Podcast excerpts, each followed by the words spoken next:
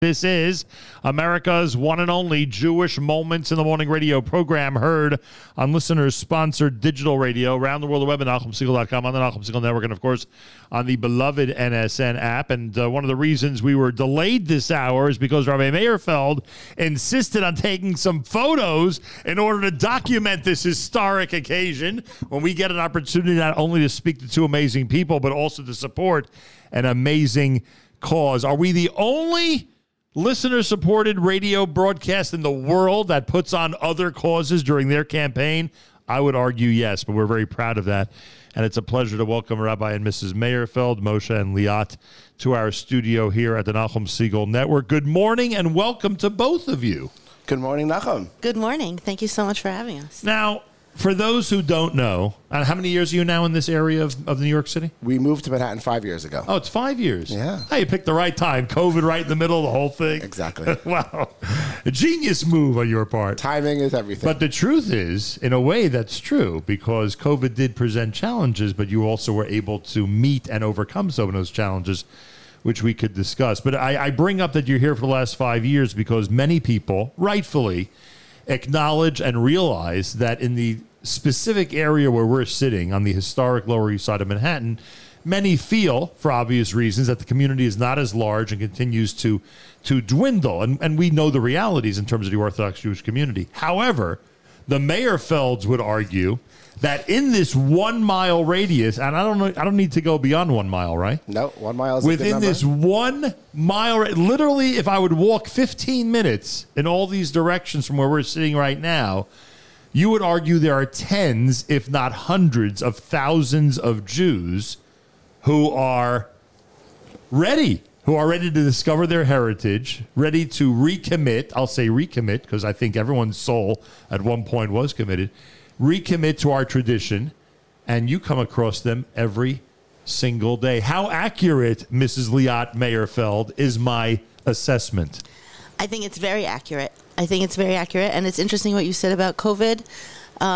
It gave us an opportunity, really, to meet people where they were. And that's one of our main focuses, is really knowing each person where they are, where they're holding, where their neshama is, and to reach them where they are. I always say Hashem doesn't make mistakes. So, you know, wherever people are born in their family circumstances, their education, that's where they were meant to be. And then it's up to them to make decisions based on that. And we're very fortunate to be able to be there for them. So we were, during COVID, but I think now in today's events, I think people are finding themselves more confused than ever.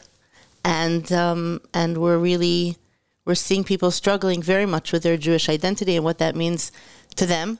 And that's really where we are today. But on the positive side, I'd have to assume that as much as there's a struggle that you're witnessing, there's also a fire, a commitment, a rebirth of their connection to their heritage. In a way, we know what's happening in Israel, with everyone now becoming an Osek Torah Secha, as I'd like to say, coming off of Hanukkah. In a way, you're seeing the same thing, maybe on a smaller scale or not as, as intense a scale, but in a way you're seeing the same thing probably. People who are searching for meaning, who are certainly feeling the effects of anti-Semitism, right, even here in Manhattan, and are really, committing to hopefully a future that'll be more robust when it comes to their heritage and tradition. Yes, I think definitely. Anti-Semitism in New York has reared its ugly head. People are seeing it at work, on university campuses. We've met with people who really are crying with realizing that some of their, who they thought were their best friends, their colleagues at work, are turning on them, and that leaves them very squarely in the Jewish camp. And now... And now they are. There's no escaping it. Yeah, Baruch Hashem, they're really learning what that means, and so we're seeing a lot of connections. So every program that you have now, whether it's Friday night, Shabbos, or during the week, many of the conversations and discussions focus on this topic, I would assume. I would say almost exclusively. Since October 7th. Partially our emotions and hearts and souls are in Eretz Yisrael, We have children there. We have nephews, and you know, in Gaza right now, our family lives there, and we are, you know, Libi B'Mizrach. We're very much there, and we felt it was, you know, almost inappropriate to do anything that wasn't focused on Israel. We pretty much canceled anything that was, you know, purely social or you know, or not focused, and we shifted everything. Our education, our conversations, even our Hanukkah party, which we just had last week with almost 200 people. And it is the... Was that a weekday or a Friday night? Weekday. Weekday here in downtown Manhattan. We had a beautiful space, and we turned it into an Israeli shuk. How many of the 200 you had never seen before? About half and half, 50%. You saw 100 new faces last week? That's the idea. The Hanukkah party is a bit of a... Because friends are bringing friends, and obviously... Interesting that you say that. Interesting you say that. A bit of historical background of who we are and where we've been. We worked for Aish HaTorah for 20 years in England, and we were directors in Aish in England. And then 5 years ago, we moved to Manhattan, also for Aish. And then during COVID, we started our own independent organization called Ki. Right. K-I-I. Indeed. People need to know that. Okay. Ki. Why do we call it Ki? Why do we? Oh, Liat. So Ki stands. And by the way, you've told me before, and I apologize that I forgot. That's all right. People ask us what Ki stands for, and I said it doesn't stand for anything. It doesn't stand for anything, but really we use the meaning of the word Ki, that we're unlocking opportunities for people. We're dealing with Ki issues. Ki in Hebrew means because, so it's the reasons and the rationale for our actions in Yiddishkeit. But we wanted it to be a little bit different and eye-catching, so we spell it K-I-I. And you've proven that in social media era, you could spell things any way you want. There you go. Simple as that. Well, the eyes of the key, K-I-I, and the logo sort of look a little bit like people and facing each other. Nice. They're bringing people together. Very nice. Everyone, it's key, K-I-I, and we'll tell you in a minute why it's so important you know that, because when you type into your browser... the opportunity to donate, you're going to need to know how to spell it. It's as simple as that. We're not going to confuse anybody. And by the way, in all seriousness, you know, you mentioned your experience, Aish, coming here, COVID, new organization, etc. One of the reasons and I always say this, and you know this because you're regular listeners, one of the things that I'm always attracted to is proven track records. Nothing against all the organizations, and there are many that have been doing remarkable work over the last couple of months, some of which we support. So it's not like I don't know it, and it's not like we don't encourage people to give to them. But you guys have an amazing track record. You walked into this neighborhood, and I've seen people walk into Lower Manhattan and think that they're going to attract all these Jewish people who now have other interests and are completely distracted from Judaism.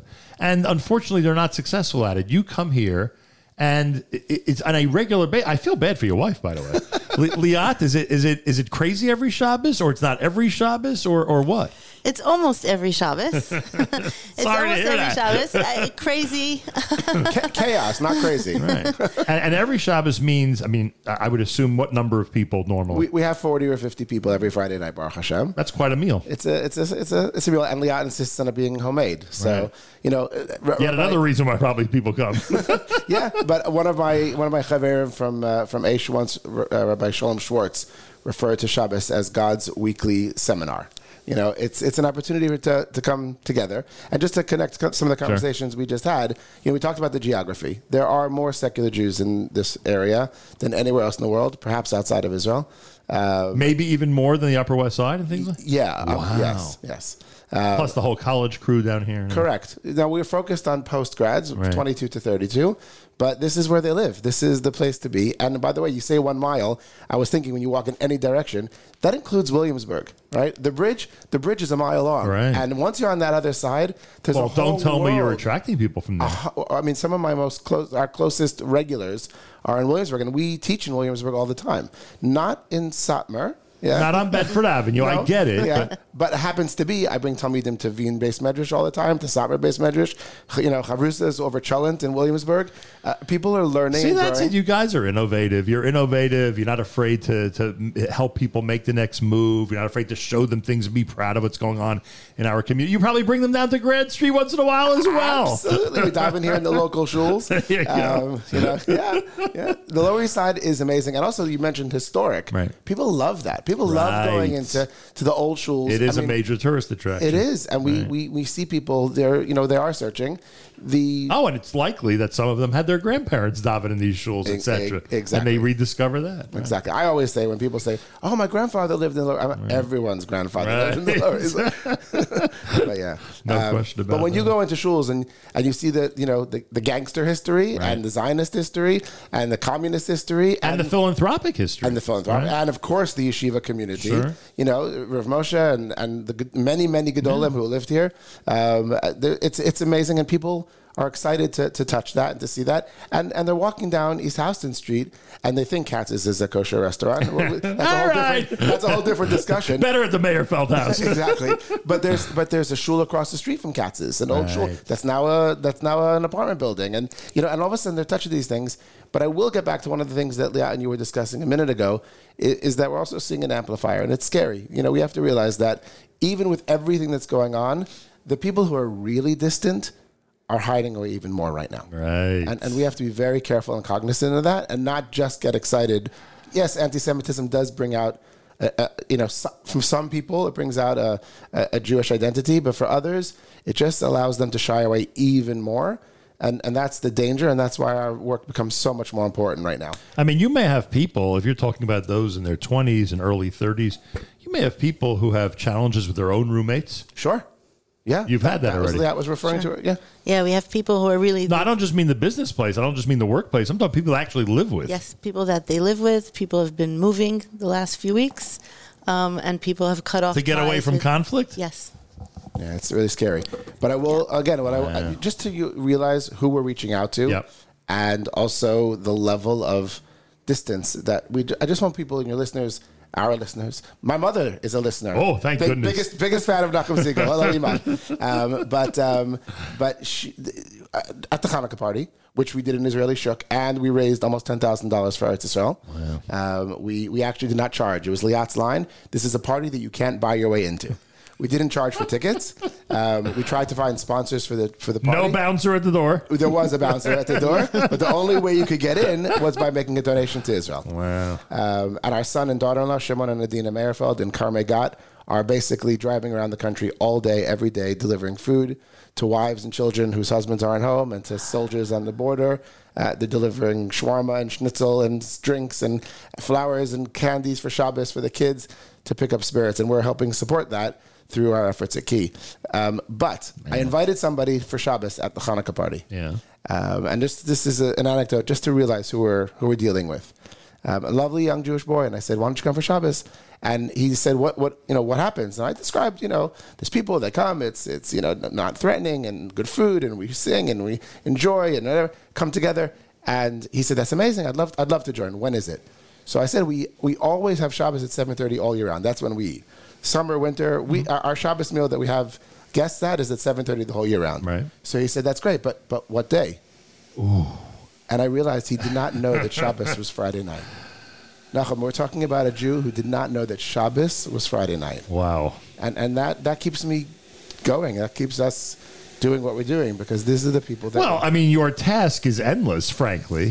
People talk about organizations doing what they need to do so eventually they could shut down. Not in your case. Well, you're never shutting down. We hope to shut down. We'd be very thrilled if every Jew was connected to their heritage. That's not the case at the moment, and I don't see it in the near future. But look, with your help, it could happen. Who knows? With all our listeners' help as well. Now, everybody out there, here's the ask. It is rare, very rare, that organizations during their own fundraising season feature other fundraisers, but it's been our benevolent custom here to do that. And in this case, we are supporting the work of the Mayerfeld family, and Liat and Moshe Mayerfeld ask everybody to go to the following website. It's KiiNYC.com/donate. When you go there, you'll see they're active. It's already active, even though it officially starts when, a day from now? Tomorrow morning. Okay, so it kicks off tomorrow morning. But you can donate now already. Yeah, we're going to already be in the air, so we want to get this done now. You could donate right now because it's live, and you'll see the actual campaign page. This is not the regular donate page. It's a special campaign page with their goals stated for this time around, et cetera, et cetera. Plus, we should mention everything is doubled when people do give. KII-NYC.com /donate. KII-NYC.com /donate. Did Mrs. Mayerfeld give already? Or, my mother? Yeah. Just... she's our biggest supporter. Don't worry. No, I shouldn't worry. You don't need me to intervene? Yeah, this was enough? The good things I had to say about you were enough this morning? We should start naming other people and ask if they've given already. You know, Nachum, who's on your big giver list? That's very, very dangerous. All right, so that's the address. That's the campaign. I really hope people do go and to the page and support what you're doing. What else can you tell us? Anything else, Liat? I just want to reiterate that people today are really struggling, interestingly, with the same decisions that our parents, our grandparents, things that we thought were already in the bag, so to speak, of having to be proud to be Jewish, to know what that means, to have the anti-Semites remind them that they're Jewish, and then in that picture to figure out what that means to them, if they can take off work to keep Shabbos, which, I don't know, we so much take for a given. Do you have people already at that stage where they're considering? We have people at the beginning. They're struggling. It's a big struggle. I have specifically a student. She's a tutor, and she tutors. Her main hours were Friday afternoon, and now that's Shabbos. So you know, Baruch Hashem, we're really seeing people, again, like we've said, our real focus is to meet people where they are and to really appreciate where they are. And we don't know. We don't know, you know, Hashem's plan. We can only play our part, and we're hoping that with this campaign that everybody also knows that we would love them to be part of what we're doing. You know, it's amazing that those of us who've had the privilege of doing this our entire lives, it is amazing to watch people who have to make decisions like this, because sometimes you want to go over to them and say, you know, you're making things very difficult on yourself, but hey, yeah. They don't care that they're making things difficult on themselves. Bechira is an amazing thing. You know, choice. Yeah, the ability to make choice and see people. And it's interesting because, yes, everyone's on a different spectrum of choices. And people who have been involved in Yiddishkeit their whole lives have other choices to make. But when you see somebody, you know, I have two guys in the last month who have bought new pairs of tefillin, and committed to putting them on every day. Liat is a Talmida who just started lighting Shabbos candles every Friday night. You know, we're seeing people make decisions that are not easy. And one of the things that we have to remember about decisions, and, you know, sometimes we look at what seems like a small decision, and it's massive, and a big decision, and it looks small. The reality is, you know, we often say that we're not a Kirov organization. The Lubavitcher Rebbe used to say, that he didn't like the word kira because it implies that I'm close and you're far, and I'm going to help you become. We don't know. Rav Noach Weinberg used to challenge us, and you know he was give one of his classes was always about not judging. And I once asked him early in my career working for Aish, I said, Rebbe, I said, you know, you talk about not judging. I said, but isn't inherently what we do somewhat judgmental? And he said, if you think that, Moshe, you don't have room working for Aish HaTorah.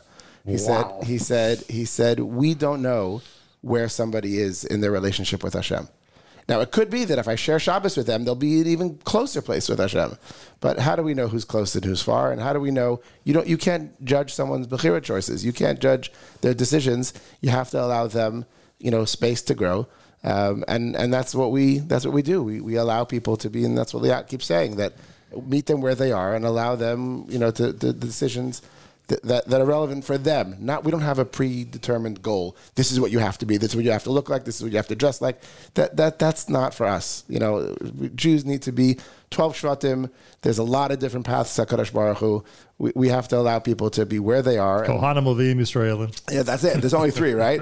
But there's so many. Harbe Drachem Lamakom. There are many paths to become close to Hashem, and we have to allow people to go in their own way. The four rituals that have recently been so prominently attractive in the Jewish world. It's fascinating to watch. Tzitzis and tefillin, Shabbos candles, and hafrashas challah. You know, baking challah with the proper, what do we call it? The proper mechanism, right? It's pretty amazing. And that includes, obviously, men and women, depending on which mitzvah we're talking about, which ritual we're talking about.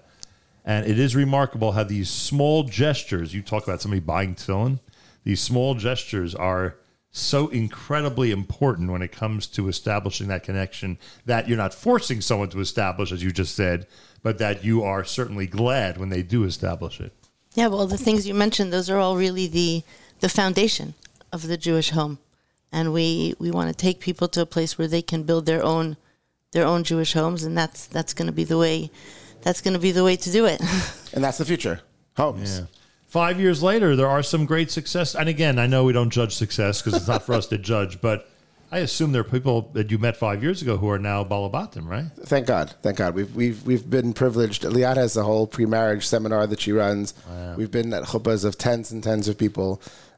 People have met in our home. People have met at Ki.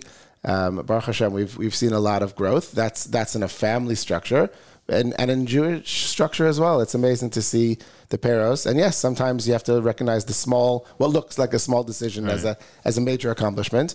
One of my Talmidim, his father's not Jewish. He barely knew he was Jewish the first time he walked into our home. He made us see him in the first parak of Makos this week. So I don't want to judge, but that certainly gives us a lot of simcha. Well, I'm going to judge. That's a big deal. I'm judging, and it's a big deal. Trust me. I do. I think simcha is a key word also, right, when you talk about difficulties. The joy of Judaism. Is that people are really finding that these difficult decisions ultimately are really bringing them to a place of inner peace and calm and happiness. 100%. So it's a simcha for us. Look, you don't have to sell me on this. I'm about to make my first donation of the day to Ki. There may be more later on, but I'm about to make my first one. Amazing. Thank you, Nachum. Yes, you don't have to sell me on this at all. But I want to make sure people know how to find this address.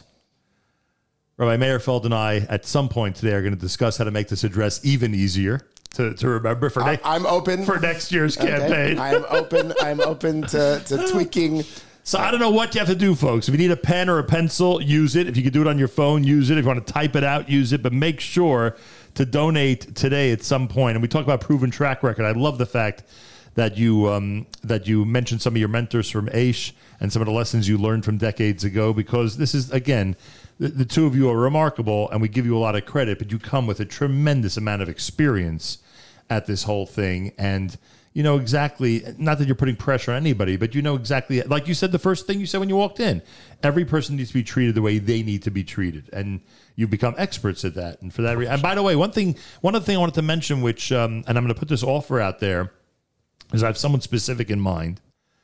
You've offered in the past that if someone who is interested in backing our cause, I'm going to join you for a moment, to backing Ki, they can come and stay in Lower Manhattan on a Shabbos and join you Friday night. 100%. Just to meet these personalities, because you're confident, and I know you're right, that if people would sit at a Shabbos table like that, they would see the value of putting their money behind it, frankly. So if somebody would like to do that, in general, a lot of people come to Manhattan to spend Shabbos. Sure. So you've seen that, right? Come to the Lower East Side. So there's a hotel nearby. There's some beautiful hotels nearby. There are accommodations Rabbi Mayerfeld will make sure to take care of for you and see it up close and personal. 100%. The truth is, I'm very confident about allowing people to see what we do. Right. Our Hanukkah party that I mentioned just now, we had a pre-reception. We called it a VIP reception, and we invited supporters and potential supporters for a short reception beforehand. And then I invited them. I said, at 7:30 when the party starts, my focus is going to shift on the younger people that were there. But please feel free to stick around and just watch what happens when Jews get together. And it was amazing to see and their reaction. And Baruch Hashem, our doors are open to everybody. Come and see what we do.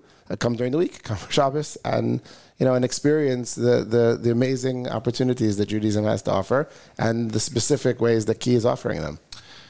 As I said, you don't have to sell me on this, but hopefully people out there will be supportive. Here's the address, everybody. It's Ki, K-I-I. Yes, I am spelling it correctly.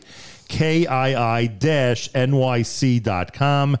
/donate. When you go to that page, you will see the current campaign with the goal, with the doubling, with everything.